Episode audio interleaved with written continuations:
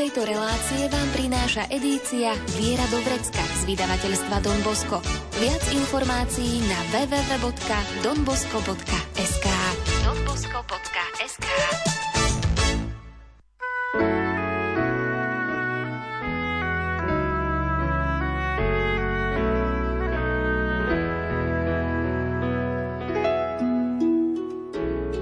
Viera do vrecka.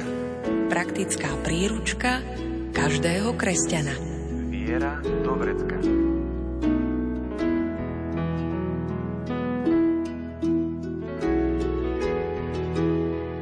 Cirkev jasne učí, že veľké bohatstvo rozmanitosti nie je v protiklade s jednotou cirkvy, no hriech a ťarcha jeho následkov neprestajne ohrozujú dar jednoty.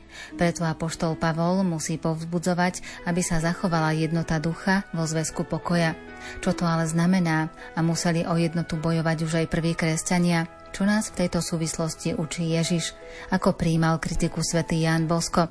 Aj o tom sa dnes porozprávame so Salesiánom Donom Pavlom Grachom. Príjemné počúvanie vám želajú hudobná redaktorka Diana Rauchová, majster zvuku Marek Grimovci a moderátorka Andrea Čelková. Človek je ako čistý list, vie len, že musí niekam ísť od prvého dňa a miesta, kam sa pozrie samá cesta. Z prvoti sa točí v kruhu, skončí púť a začne druhú. Musí toho sám veľa prejsť, kým neobjaví krásu ciest. Navzájom sa vo vetre nezme, veď všetci sme stále na ceste čo nekončí za veľkým kameňom. Všetky cesty vedú k prameňom. Navzájom sa vo vetre nezme, veď všetci sme stále na ceste. Čo nekončí za veľkým kameňom, všetky cesty vedú k prameňom. Tam, kto si máva schodníka, šatku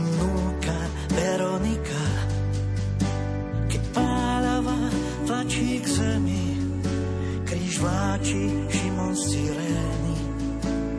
Každý, kto už míle meral, ako hľadač vzácných perál, pochopil, že sú na dosah, keď ich našiel v ľudských očiach. Navzájom sa vo vetre nesme, veď všetci sme stále na ceste, čo nekončí za veľkým kameňom. Všetky cesty vedú k prameňom. Navzájom sa vo vetre nezme, veď všetci sme stále na ceste.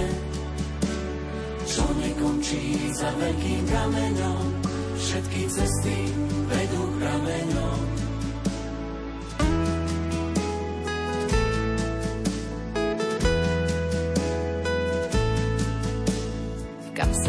Teraz býva prázdno a v srdci nie je vidieť na dno.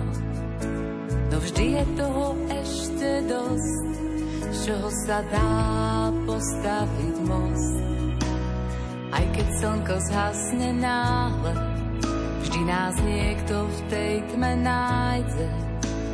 Naláme rád čerstvý chlieb, v je návrat späť navzájom sa vo vetre nezme, veď všetci sme stále na ceste. Čo nekončí za veľkým kameňom, všetky cesty vedú prameňom. Navzájom sa vo vetre nezme, veď všetci sme stále na ceste. Čo nekončí za veľkým kameňom, všetky cesty vedú prameňom.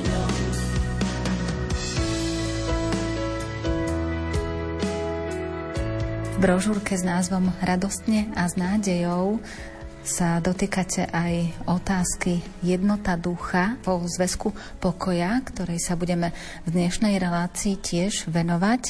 A pokiaľ by si si mali uvedomiť práve tú jednotu v cirkvi, tak o akú záležitosť ide? Druhá časť tejto mojej brožúrky sa dotýka aj života cirkvi, lebo jedna vec je, čo kresťanskú vieru ohrozuje tak zvonka, ale druhá vec je, že aj v samotnej cirkvi, ktorá je veľká, takisto vznikajú napätia a ťažkosti. A aj rôzne pohľady na niektoré veci. A to je dobré si tak uvedomiť, že práve tie napätia v cirkvi vždy boli a existujú aj dnes. A dneska sa zdá, že po tých rokoch komunizmu, kedy sme boli takí stlačení tým vonkajším nepriateľom a prípadne po tých trošku takej euforii, tých 20 rokov slobody, kedy sa tak zdalo, že teda už niečo tak sa začne budovať.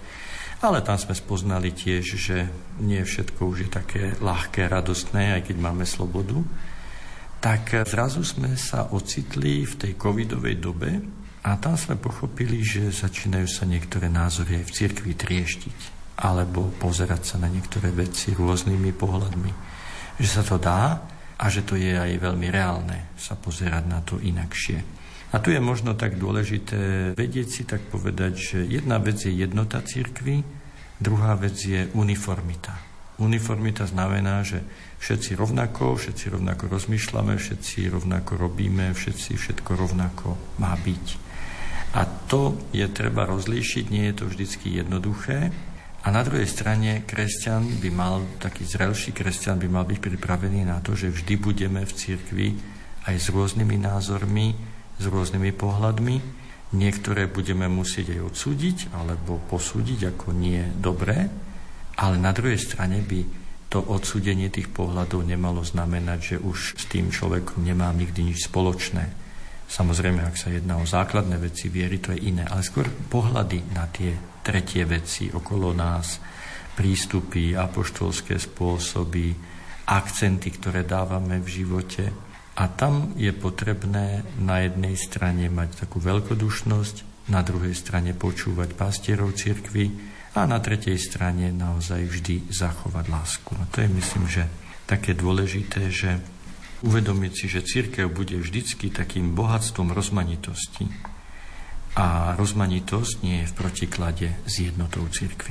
Ak si uvedomíme aj pri čítaní svätého písma, tak už tam nachádzame zmienky o tom, že je potrebné, aby veriaci zachovali jednotu ducha a zväzok pokoja. To znamená, že od samého počiatku museli sa ľudia o to snažiť. A vidíme to už aj z písma svätého v Novom zákone z listov, že jednota v kresťanských komunitách nebola samozrejmosťou. Tam už vznikali rôzne napätia a ťažkosti. A to sa snažil svätý Pavol napomínať a pozbudzovať kresťanské komunity, aby hľadali tú podstatnú jednotu. V zásade poznáme listy, ktoré ponúkajú taký dôležitý návod alebo dôležitý základný postoj.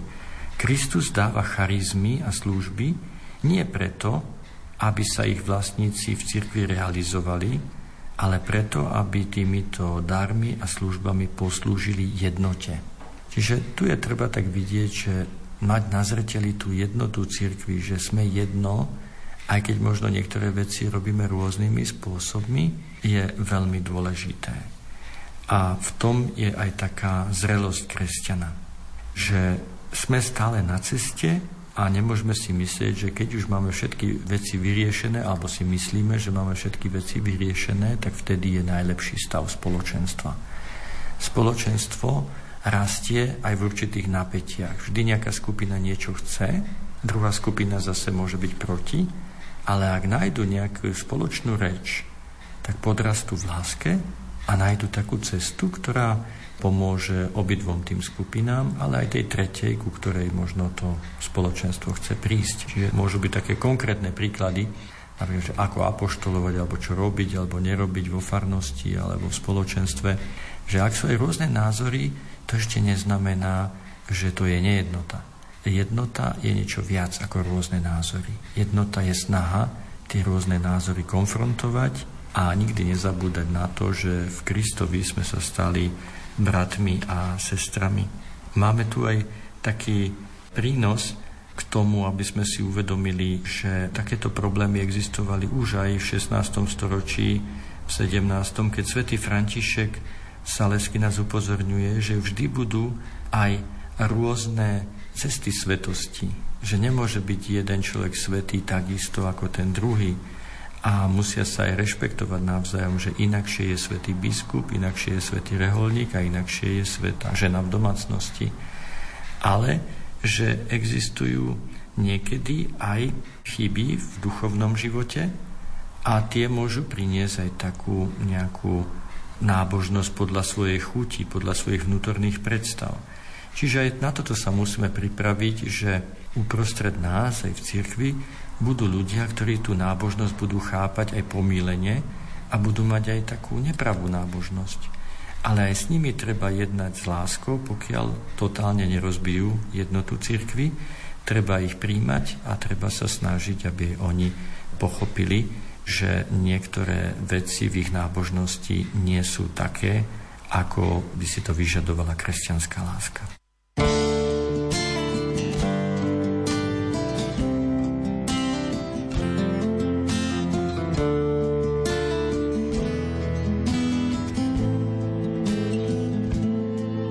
Chýba nám tvoja viera, Don Ján Bosko, že nad všetkým vyhrať sa dá mocou božskou.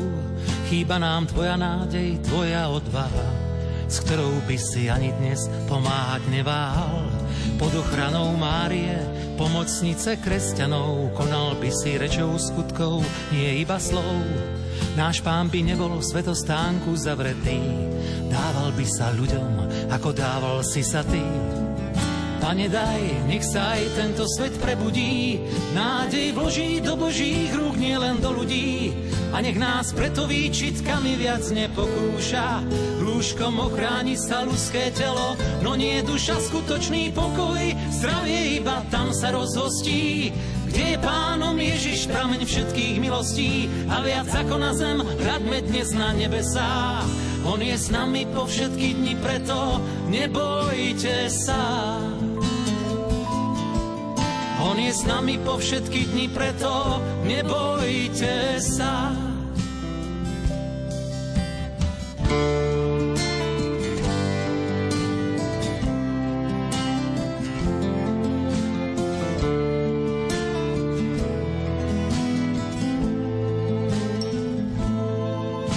Si v jeho mene slúbil, že sa nič nestane tým, ktorí smrteľnému hriechu povedia nie. Ani z tvojich chlapcov, kto mal v toto dôveru, nedostal od chorých na Valdoku choleru. Aj keď opatroval a dotýkal sa ich rán, pred chorobou ochránil ich pán. Oni kvôli strachu doma uzavretí neboli a poľnou nemocnicou boli otvorené kostoly. Pane daj, nech sa aj tento svet prebudí, nádej vloží do božích rúk, nielen do ľudí. A nech nás preto výčitkami viac nepokúša, rúškom ochráni sa ľudské telo, no nie duša skutočný pokoj, zdravie iba tam sa rozhostí, kde je pánom prameň všetkých milostí a viac ako na zem hľadme dnes na nebesá. On je s nami po všetky dni, preto nebojte sa. On je s nami po všetky dni, preto nebojte sa.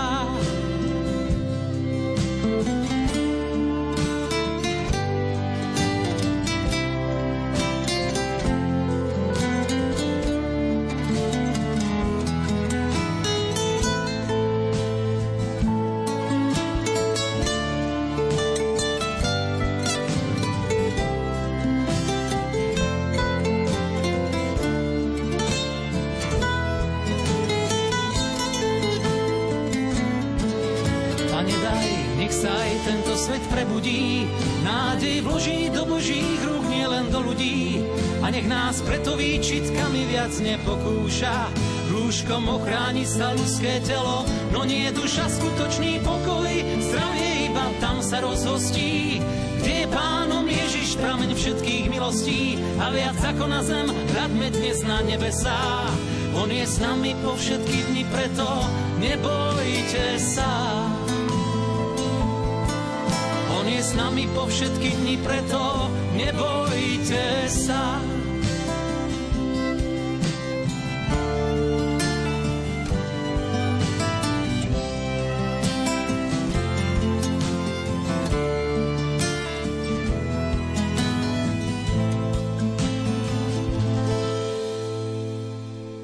Aj sám Ježiš nás upozorňuje, že tá nejednotnosť sa môže objaviť aj vo vnútri cirkvy, uprostred cirkvy. Čiže ako sa k tomu teda postaviť, keď vidíme, že v cirkvi sú viaceré názory a nie sú jednotné? Církev, ako sa to vždy hovorí, je svetá, ale aj spoločenstvo hriešníkov a svetých dokopy. A církev je tu na tomto svete. Žijeme stále v tej našej obmedzenosti a vždy môžeme mať vedľa seba osoby zrelé a menej zrelé. Môžeme mať osoby, ktoré majú dostatočné informácie a ktoré zase podľahli nejakým iným informáciám. A tak zbadáme, že veľakrát aj v životopisoch svetých a najmä zakladateľov existovalo toľko bolesti a napätí, ktoré nedostávali od neveriacich ľudí, ale práve od svojich spolubratov, sestier alebo od predstavených v cirkvi a tak ďalej. Toto je sprievodný jav našej existencie vo svete aj v cirkvi.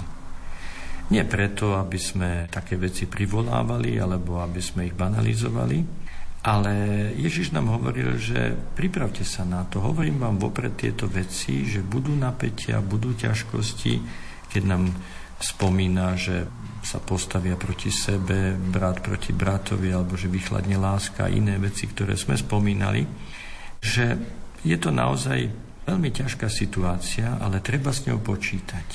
Už aj taký žalm 55. som tak cítil, alebo tak objavil práve v tejto súvislosti, znovu si ho tak prečítať, kde už žalmista v tom dávnom čase tak hovorí, že keby mi zlorečil môj nepriateľ, to by som ešte vedel zniesť. Keby sa nado mňa vyvyšoval ten, čo ma nenávidí a tak ďalej. Ale ty si predsa mne roveň, môj dobrý známy, dôverný priateľ. Teda ak nás niekto taký z týchto blízkych urazí alebo nepochopí alebo odsudí, tak je to niekedy naozaj také dvojnásobné ťažké v tej cirkvi.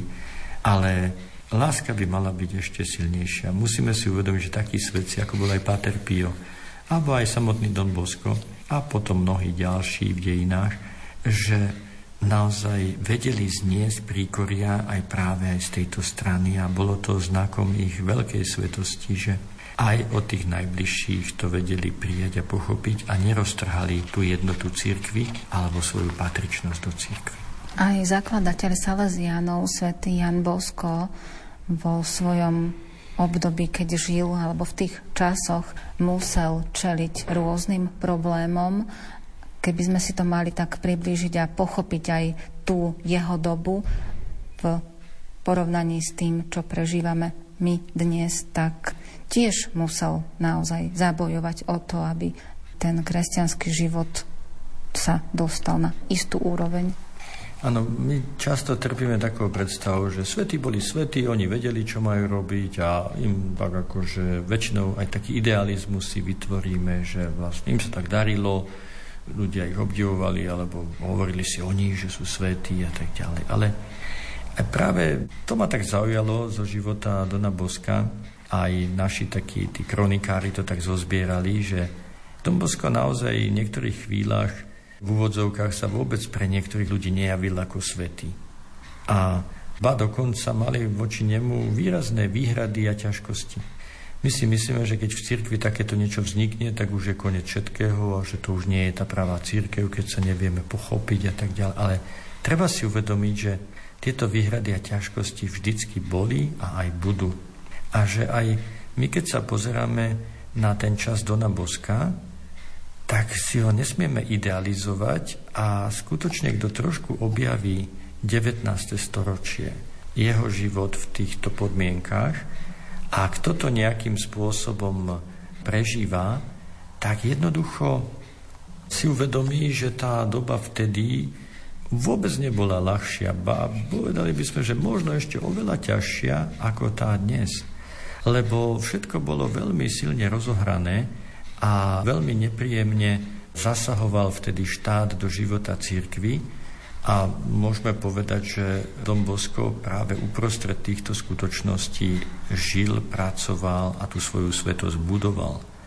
Ale ako sme už povedali, nebolo to len zo strany štátu, ale aj zo strany cirkvy, kde dostával veľmi silné kritiky. A jednou z takých prvých kritík, aby sme si uvedomili, bola aj oblasť veľmi intimná, veľmi v úvodzovkách sveta, a to bola oblasť svetého príjmania. A to som tak hneď videl, že áno, ako dneska sme sa aj rozdelili, čo sa týka svetého príjmania po tej covidovej dobe, kedy teda sa umožnilo príjmať na ruku a niektorí kresťania v tomto vidia akýsi koniec sveta, alebo ja neviem, nejaké niečo, čo nepredstaviteľné, alebo veľmi ťažké. A tu práve prichádza tá prvá kritika, ktorú Dombosko musel zniesť a to bolo, že aj vtedy v cirkvi boli ľudia, ktorí sa rozdeľovali na dve také mienky. Jedni hovorili, že na príjmanie treba ísť iba občas a veľmi dobre pripravený a mali na to svoje dôvody a aj vedeli, čo tým chcú. A na druhej strane boli iní, aj svetí, ako svätý Alfons a iní, zase iný smer v cirkvi, ktorý hovoril, ale sveté príjmanie by bolo dobré príjmať častejšie nie iba raz za rok, alebo iba ako chvíľku pripravený a potom už ostatné už nič. A Dom Bosko sa stavia na túto cestu a jedna z prvých výhrad, ktorú si tu uvádzame, je, že boli kňazi, ktorí ho seriózne obviňovali a napomínali, ako si to vlastne dovoluje, že by takíto chlapci, mladí chlapci, mohli chodiť na každodenné sveté príjmanie. To bola pre nich nepredstaviteľná vec, pohoršujúca vec. A Dom Bosko hovorí, áno, ja im to umožňujem, ale ich na to aj pripravujem. A to je vlastne aj taká v súhrne, v skratke celá jeho odpoveď.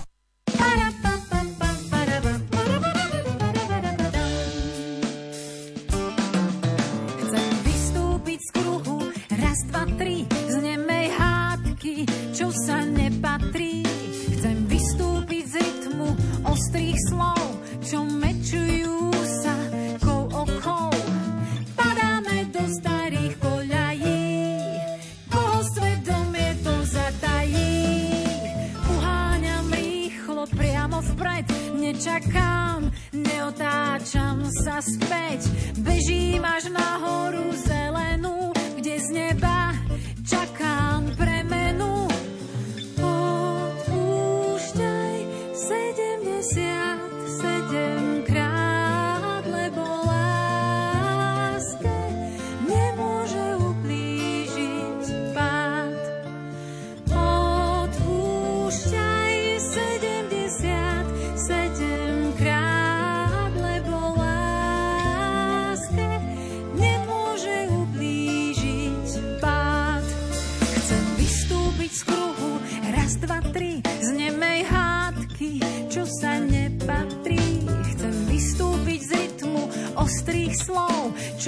čo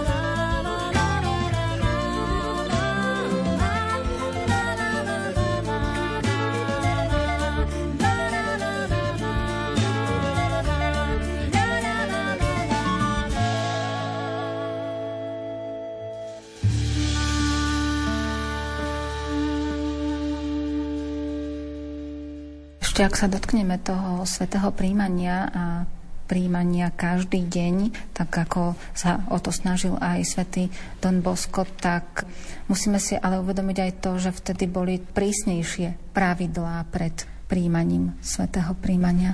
Áno, boli to také pohľady, ktoré nadvezovali aj na niektoré také veľmi prísne a možno predstavy o tom, kto sa môže teda priblížiť k nebeskému chlebu predstavy, ktoré možno trošku zase zabudali na ten druhý aspekt, že Ježiš sa nestretáva len s dokonalými ľuďmi, ale aj s hriešnikmi a nechával sa dotýkať nimi.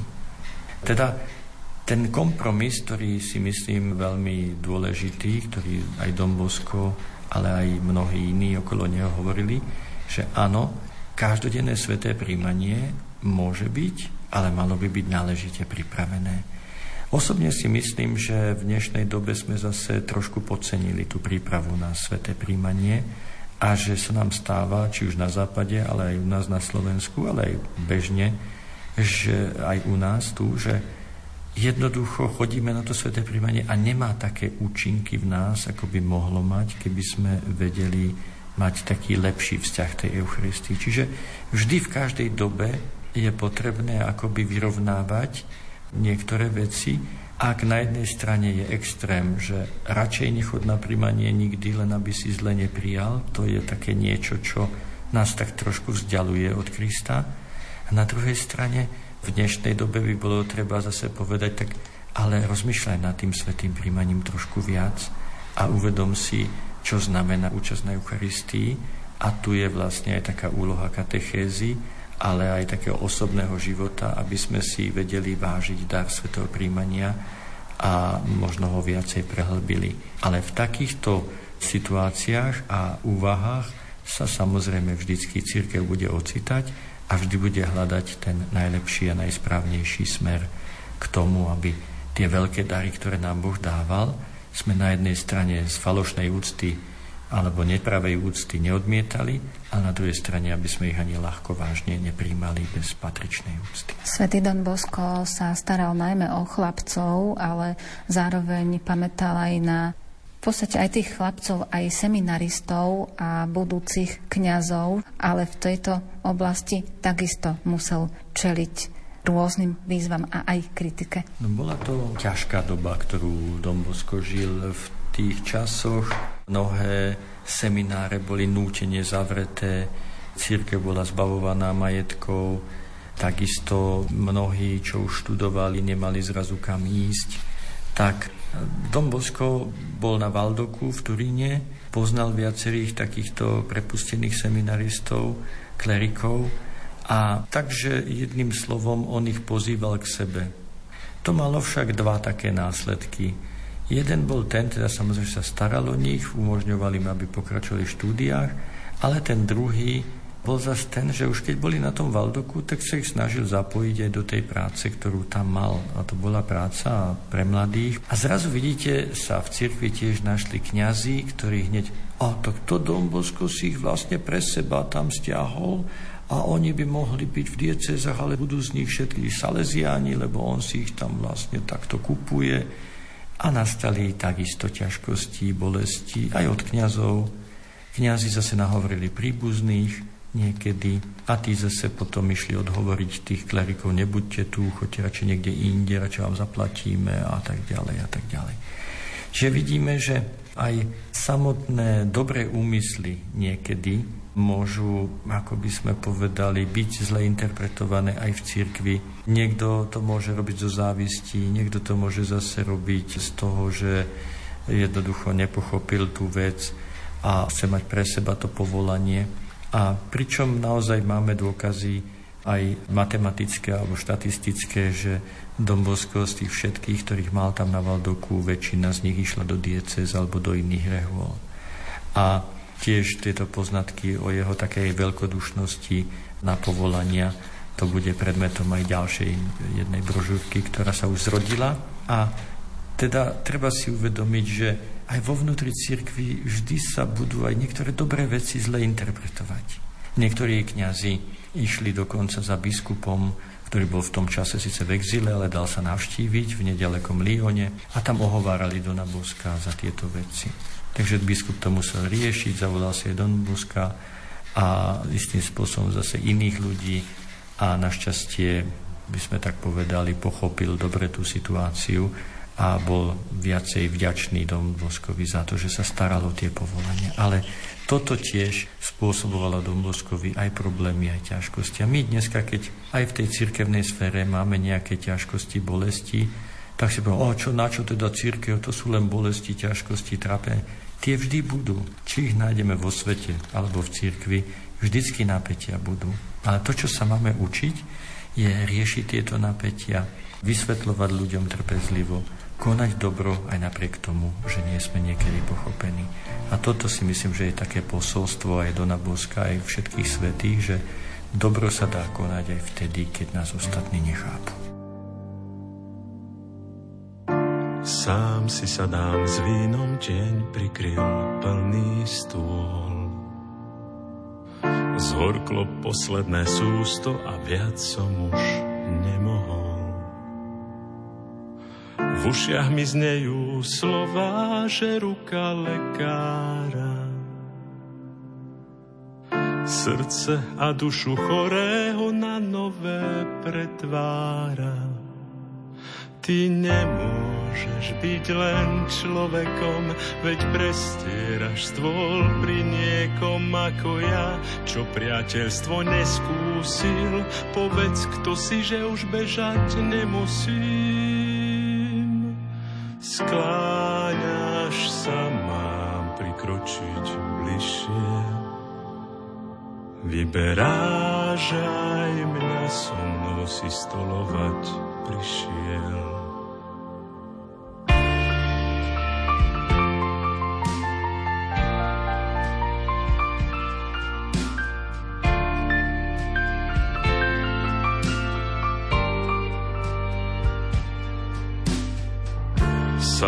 Otváram dvere tým, čo ma nechceli vidieť. Vďaka tvojmu dotyku moje choré srdce silnie. Možno už chápem, čo znamená s chlebom sa rozdávať. Nastaviť ramená na domov sa premieňať. Ty nemôžeš Môžeš byť len človekom, veď prestieraš stôl pri niekom ako ja, čo priateľstvo neskúsil. Povedz, kto si, že už bežať nemusím. Skláňaš sa, mám prikročiť bližšie. Vyberáš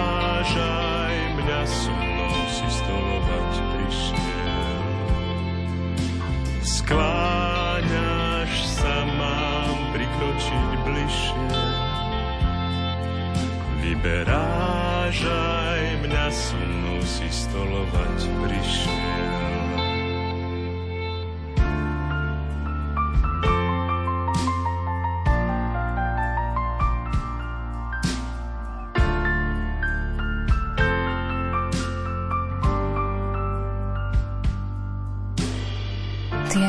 Napätia medzi cirkvou a štátom môžeme vnímať aj v súčasnosti, lebo tiež sa stretávame s názormi, že cirkevné záležitosti by sa nemali miešať do štátnych a opačne. A takisto to bolo aj v časoch, keď žil svätý Don Bosco. Tiež boli napätia medzi štátom a cirkvou a boli naozaj silné. To si my ani nevieme až tak predstaviť. Je to niečo podobné, ako sa stalo v tých 50. rokoch na Slovensku, kedy bolo všetko vyvlastnené.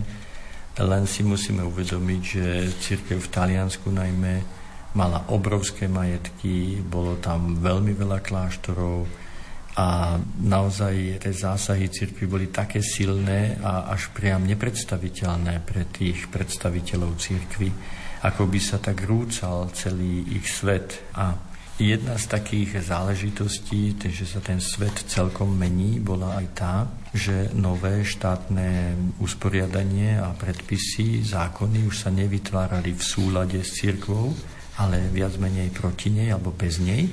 A jedna z takých citlivých vecí, ktorú tu prinášam a ktorú nám prinášajú teda naši kronikári, bolo aj to, že bola kedy v tých prvých časoch ešte pred tými revolučnými rokmi 1848 vlastne biskup bol ten, ktorý bol zodpovedný za vyučovanie a dával fakultu vyučovať na školách, na dedinách kňazom, ktorí mali základné školy alebo potom aj v mestách, už na stredných školách. Všetci mali od biskupa povolenie byť učiteľmi. No ale keď sa zmenila situácia, tak vlastne nastalo to, že štát povedal, že učiť na školách môžu len tí, čo majú štátny súhlas, a teda štátnu skúšku. Univerzita, ktorá to dávala v Turíne, bola plná antiklerikálov a ľudí, ktorí brojili proti cirkvi, lebo už tá inteligencia sa tak združila proti cirkvi, časť teda tej inteligencie. A toto vyvolalo veľkú nevôľu u biskupov aj u kňazov a ten základný rozpor bol, že čo teda my teraz akože máme sa nejakým takýmto bezbožníkom dávať skúšať na to, aby sme mohli učiť, tak to teda nie. Lebo ešte stále sa tak cítilo, však nás je veľa, však sme tu väčšina, však doteraz to takto bolo. A tu sa začali tiež rôzniť názory v cirkvi. Dom Bosko sa nám prezentuje tu ako človek, a asi nebol ani jediný, ale jeden z takých dosť výrazných, ktorý hovorí, že pozrite sa, situácia je takáto, tá medzinárodná situácia tiež nebola lepšia, bolo už tak cítiť v tej polovičke 19. storočia, že tým kresťanským časom odzvonilo a Dombosko hovorí, no máme dve možnosti. Alebo sa zasekneme, nepôjdeme tam, ale stratíme celý vplyv na výchovu, alebo pôjdeme na tie skúšky a budeme mať vplyv na výchovu. No a Veľa ľudí ho za to kritizovalo. On tých klerikov, ktorých mal, posielal na tú univerzitu, aby si urobili niektoré kurzy, aby získali patent na vyučovanie. Lebo hovoril, je to potrebné, radšej sa pokorím pred tým, ale ak sa chcem dostať mladým a chcem mať vplyv na ľudí, tak potrebujem mať tieto skúšky. A dalo sa to, lebo ten systém to umožňoval. Ale nie všetci s tým súhlasili. Prichádzali ľudia na Valdoko, povedzte Domboskovi, že toto, čo robí, je niečo nebezpečné, je to ťažké a tak ďalej. Aj tento náši životopisci k tomu poznamenávajú. Ale Dombosko poučoval tých klerikov, robil ich zrelými, vedeli, čo majú robiť, vedeli, ako sa uchrániť aj pred tým jedom, ktorý tam bol na tej univerzite. A samozrejme, že nejaké to riziko museli zniesť, ale na druhej strane išlo sa aj týmto smerom. Niektoré diecézy, niektoré časti cirkvi to neurobili, a naozaj sa potom stratil celý vplyv na výchovu a na učenie aj náboženstva alebo iných predmetov v rámci kresťanstva. Na to tiež nám veľmi silne pripomína také výčitky, ktoré som aj ja počul, že od církev sa podredila štátu v pandémii a nedovolila ľuďom chodiť do kostola, lebo my sme tam chceli chodiť a vy ste sa koketovali so štátom a tak ďalej. Už vidíme tuto aj svetca Dona Boska, ktorý tiež sa pozerá na veci a tiež sa nedá vždycky byť len tak alebo tak. Treba hľadať cesty, ale to, čo nás vedie, je spása duší a čo nás vedie, je aj cesta dopredu, aby sme vedeli, že nie všetko sa končí tu s nami a že určitý ten vzťah aj s tým štátom, ktorý sa mení voči nám, je potrebné zachovať a zase aj v rámci rozumu, aj rozumných opatrení si myslím, že určite sa církev nepomýlila, keď aj tieto štátne predpisy prijala. Bolo to pre kresťanov aj ťažké, ale láska všetko zdolá. A ak aj niektorí ľudia, alebo že mladí, prestali chodiť do kostola práve kvôli tomu, je to z časti pravda, ale na druhej strane aj takéto skúšky nám ukazujú, že či vieme teda, prečo chodíme do kostola, vieme, čo nám dáva Eucharistia Vieme, aká je hodnota kresťanského života, založeného na Svetej Omši, na Svetení nedele. Toto sú témy, ktoré by sa mali hovoriť a nenariekať nad pandémiou, ako keby ona spôsobila všetko. Všetko je spôsobené tým, aká je hĺbka našej viery. Kresťania prežili aj oveľa ťažšie časy, oveľa dlhšie časy a vždy si zachovali lásku k Eucharistii. Ak ju stráca časť obyvateľstva, tak nie je to preto, že bola pandémia, ale pretože pandémia ukázala, že ich vzťah ku kostolu bol trošku iný a možno povrchní. No, ale hlavne, že chodili. Nejde o to, že hlavne, že chodili. Hľadajme, aby aj dneska sme vedeli o Eucharistii, o účasti na omši hovoriť a nebojme sa toho, že, že nejaké skúšky prídu a že sme sa aj nejakým skúškam podrobili. Myslím si, že je veľmi dôležité, aby sme si uvedomili, že aj v rámci nášho štátu, aj v budúcnosti budeme sa musieť naučiť žiť tak, aby sme si mali takú silnú identitu viery a nebali sa toho, že aj keď nás bude menej, že tá kvalita viery závisí od toho, či nás je veľa alebo málo. Ale aby sa spása dostala k ľuďom, je potrebné, aby sa dostala k ich srdcu a kto ju bude mať v srdci, ten potom prekoná aj všetky ostatné ťažkosti. Si ten, čo sa narodil, aby ma zachránil nový život mi dal. Si ten, čo sa narodil, temnotu prežiaril, hoden chvál, hoden chvál. Zázračný radca, mocný Boh, knieža pokoja prichádza. Zázračný radca, mocný Boh, šalo, nech stúpi k nám.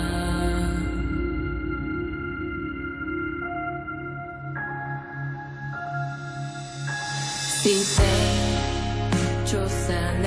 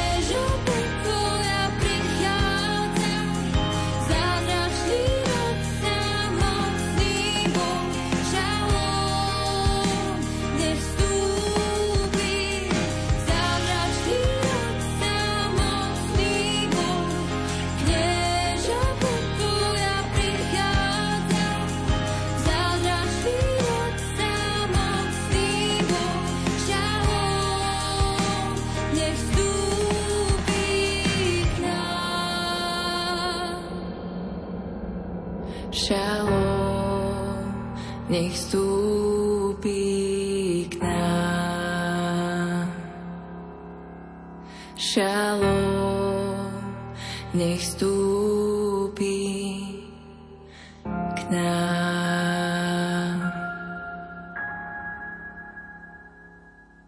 Aj z tohto, čo ste vysvetlili, tak tam v podstate nachádzame aj na príklade svätého Dona Boska práve ten moment, že on keď aj posielal tých klerikov na štúdia, na tie štátne školy, tak si bol istý práve tými katolickými princípmi a práve tým, že tí jeho žiaci, jeho synovia, ako ich on nazýval, mali hlboko zakorenené v srdciach tie pravé hodnoty a tú pravú vieru. Čiže si bol istý, že keď aj pôjdu na tú štátnu školu, že od tej viery neodídu. Áno, je to dôležité, aby sme urobili, čo môžeme.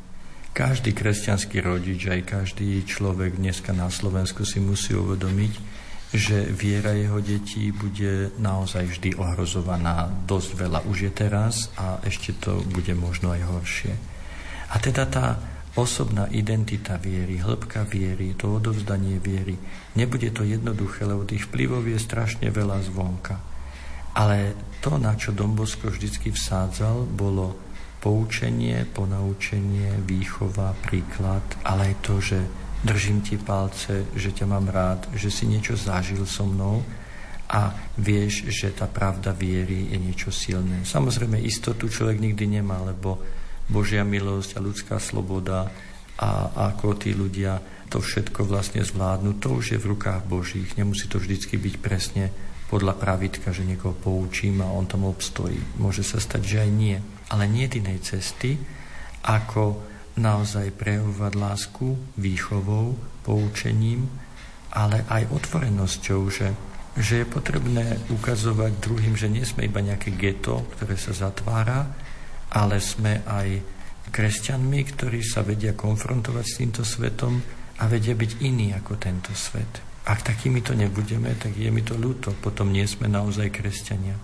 A ak si myslíš, že niekto v nejakom bunkri prežije a zachová si svoju vieru, tak e, my našu vieru vždy budeme musieť žiť v tej spoločnosti, v ktorej sme. A aj naši mladí, aj ľudia po nás by to tak mali žiť. Len je dôležité, aby sme ich vedeli aj otvárať, aby aj naše školy, aj katolické školy boli školami, ktoré vedia otvárať témy, otvárať pohľady a poukazovať na to, čo v tejto spoločnosti ešte má hodnotu a čo už zase nemá. Lebo toto je dôležité, aby z katolických škôl vychádzali ľudia, ktorí vedia, do akého sveta idú a nežili iba v nejakom inkubátore, kde ešte udržím do 18 rokov toho človeka nejako v nejakej predstave a keď príde na vysokú školu už nevie vôbec nič o svete. Tak to aj pápež nás tomto upozornil, aby naozaj naše katolické školy neboli inkubátormi, kde sa žije len nejaká uzavretá viera, ale aby sme aj za cenu námahy sa stále konfrontovali s tým, čo sa deje okolo nás. Dáš sa nájsť tým, čo ťa hľadajú. Dáš sa nájsť tým, čo beznádejne teba strádajú pánom si. Nevzdám sa, kým nenájdem ťa. Dáš sa nájsť tým, čo ťa hľadajú. Dáš sa nájsť tým, čo beznádejne teba strádajú. Pánom si knieža pokoje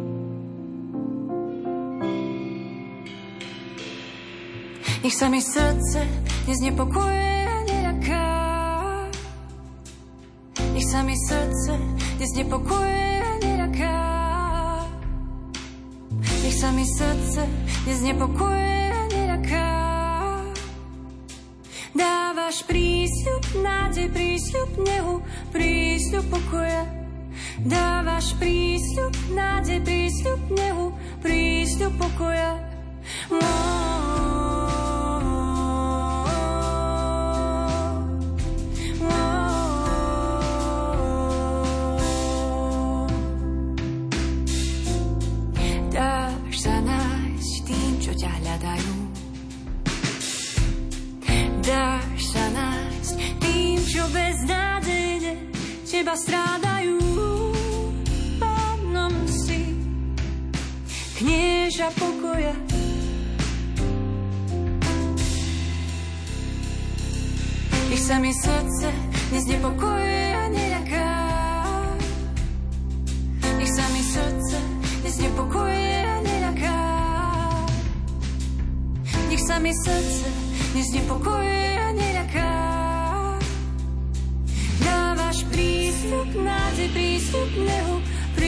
Prístup pokoja.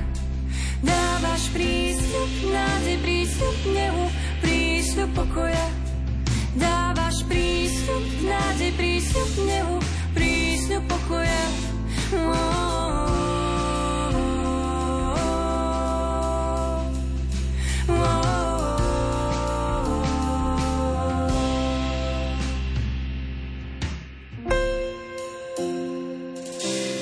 O jednote ducha vo zväzku pokoja sme sa dnes rozprávali so Salesiánom Donom Pavlom Grachom.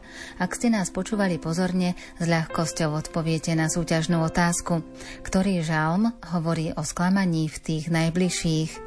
Vaše odpovede čakáme v písomnej podobe. Môžete ich posílať buď na e-mail lumen.lumen.sk alebo na adresu Rádio Lumen, kapitulská 2 97401 Banská Bystrica. Nezabudnite napísať aj svoje meno a adresu a tiež názov relácie Viera do vrecka. V jej ďalšom vydaní upriamime vašu pozornosť na problémy, ktorým musel čeliť svätý Jan Bosko a tiež na problémy, ktorým čelíme v súčasnosti. Dnes vám za pozornosť ďakujú hudobná redaktorka Diana Rauchová, majster zvuku Marek Grimovci a moderátorka Andrea Čelková. Tému tejto relácie nájdete v edícii Viera do vrecka z vydavateľstva Don Bosco. Viac informácií na www.donbosco.sk donbosco.sk Múza nebeská, teba prosím o pár slov, v hĺbke ktorých krása pravdu má. Na srdca žena